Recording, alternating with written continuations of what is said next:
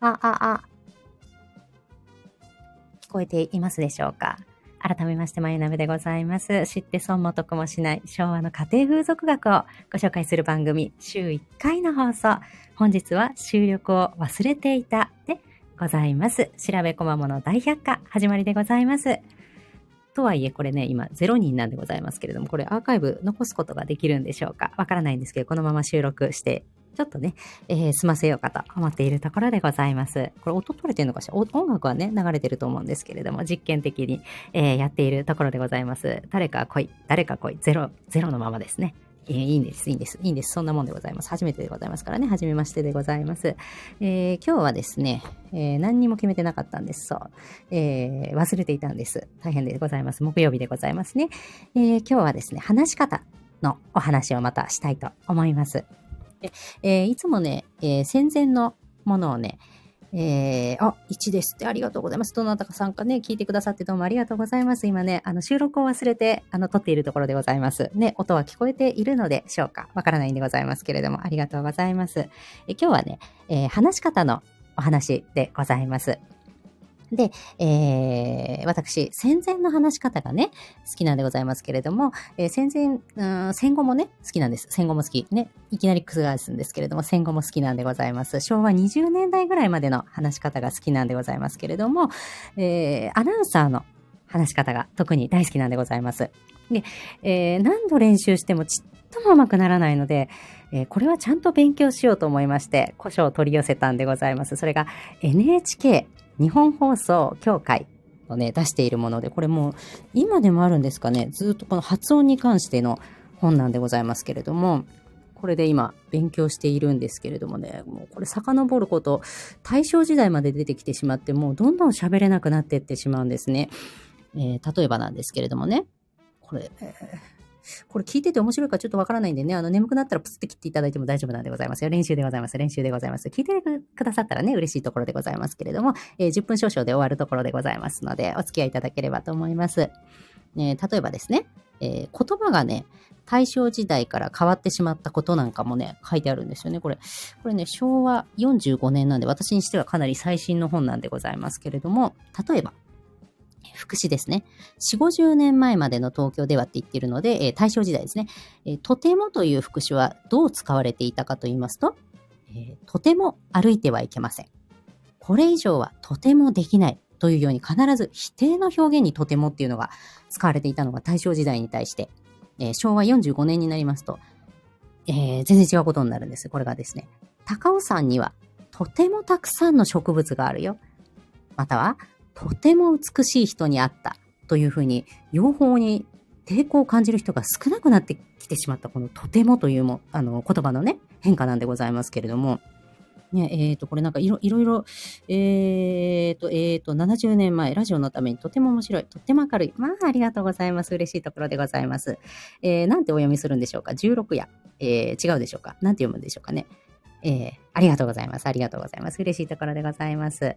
ね、えー、来、えーと、これね、初めての画面でさっぱり操作がわからないんですけれどもね、えー、使い方が間違えてたら本当に申し訳ないところでございますけれども、ありがとうございます。ね、そうなんです。70年前ね、これね、本当にあの、目的は何もないんですけれども、えー、とにかくこの昭和の、そうですね、高度成長期、あら、息子ちゃんが、坊ちゃんがね、坊ちゃんがくしゃみしてますね。寝てるんですけどね、鼻水が垂れるんでちょっと失礼しますね。えー、とね、徹子さんけ、そうあの、よく言われるんですけどね、これといって、あの、徹、徹子さんを意識してるわけじゃないんですけれども、えー、なんか喋り方が焦ると徹子さんになっちゃうんですよね。えーそうなんです。ちょっとね、早口になってってしまうんですよね。声がね、あの、低くて、滑舌が悪くて、あら、息子ちゃん。坊ちゃんがちょっとすいませんね、くしゃみしちゃって。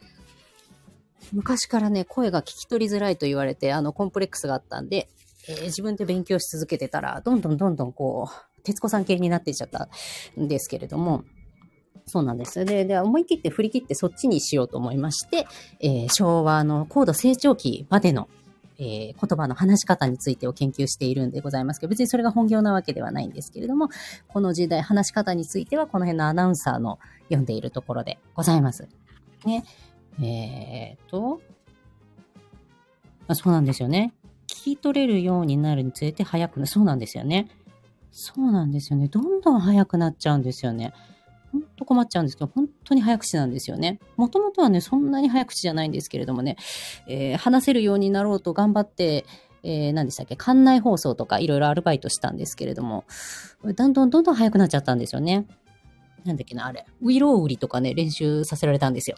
ね、それを話せるように、あの、丸暗記して話せるようになれば、えー、なんかこう、なんつうんですかね、ポジションアップみたいなのがあったんで、それアルバイトで頑張ったら、どんどん早口になってしまいましたね。ウイロウリでちょっと早口になっちゃったんですよね。そう、あ、そうです。ありがとうございます。そうなんです。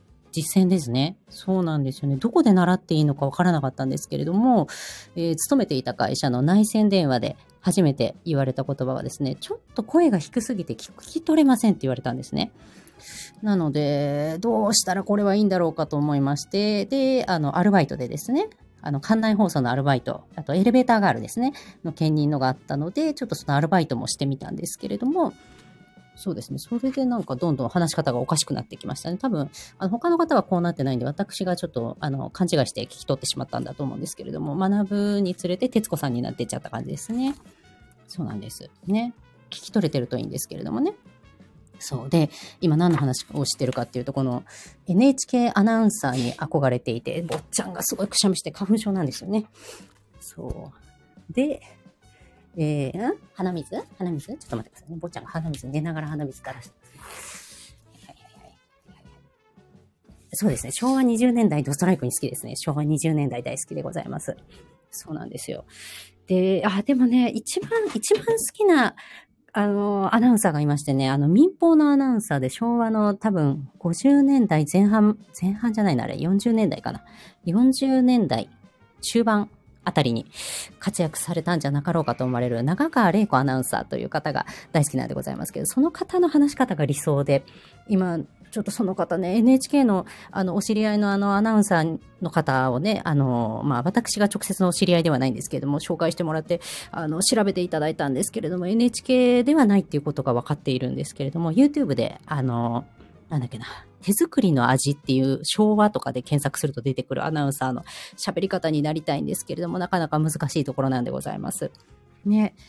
がね、でも昭和20年代の話し方も通用するぐらい美しい声の方なんですよね。そうなりたくて今、NHK、やっぱり基本は NHK なんじゃないかと思って、あの NHK アナウンス読本とか、あとはその用語辞典ですね。アクセントと私ちょっと鉛があるので、発音アクセント辞典とかで勉強し始めたらどんどん話すのが怖くなるぐらい、こうね、難しいんですよね、話すってね。そうなんですよね。今ね、あの、ノンプランで話してるんでね、どうしましょうって状態で、どんどん早口になってってるんでございますけれども、ね、お楽しみいただけてればよ、嬉しいところなんでございますけれどもね。ねえー、何の需要もないんですよね、この早口ね。なんですけれども、こう、ねえ、どうしましょう。ライブってどう話してどう終わっていいのかわからない状態なんですけれどもね。ねえ、ほんと心温まりますよね。このね、コメントくださるってね、ありがとうございます。嬉しいところでございます。ね、えー、じゃあね、どうしていいのかわからないままなんで、ちょっとモノマネで終わろうかなと思いますね。こんな早口をね、あの、こんな時間にね、聞かされてね、皆さん寝ることができなくなってしまったら困るのでね、えー、今ご紹介した長川玲子アナウンサーの、えー、モノマネをして、あの、終わりたいと思います。ね、えー、聞いていただければと思います。ね、えー、では、えー、これはですね、昭和40年代、推定40年代に、えー、民放で放送された、えー、中川玲子アナウンサーと、えー、男性の、えー、料理に今、名前を出演してしまいましたね。何先生でしたっけね？男の先生がいるんですけれども、あ、根本先生ですね。根本先生が、えー、タケノコの煮物を作る、あの、料理番組があるんですけれども、それのモノマネをして終わりたいと思います。はい。それでは参ります。3、2、1。はい。長川です。手作りの味。今日はタケノコの煮物をご覧ください。お袋の味の代表的なものですね。っていうような話し方なんでございますけど、タケノコの煮物でございます。ぜひ検索していただければと思います。その前に始まる CM もとってもいい感じでね、早水というあの家具屋さんの CM が流れるんでございますけれども、これがとってもあのどちらも素晴らしい出来合いなのでね、あのぜひぜひ YouTube で検索していただければと思います。ね、えー、もうできたの。あそうなんでございますね。その後も話すとね、何言ってるのかさらにわからなくなっちゃうと思うんでね、えー、ここで終わろうかなと思うところでございます。お付き合いいただきましてありがとうございますね。これどうやって、これどうやって、これ残せるの？残せないのかしら？えーとですね、操作がわからないまま始めちゃったんですよね。えー、サウンド設定、違う違う。残せるの？残せるんですか？これどこのボタンで残すのかしら？えー、っとね、終了した後、なんて優しいんでしょう。大好きでございます。ありがとうございます。終了した後、選択。はい。選択でございますね。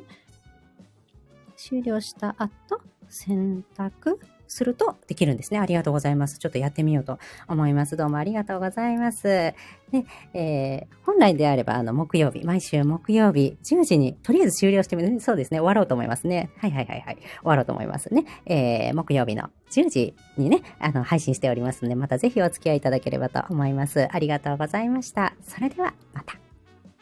ありがとうございました。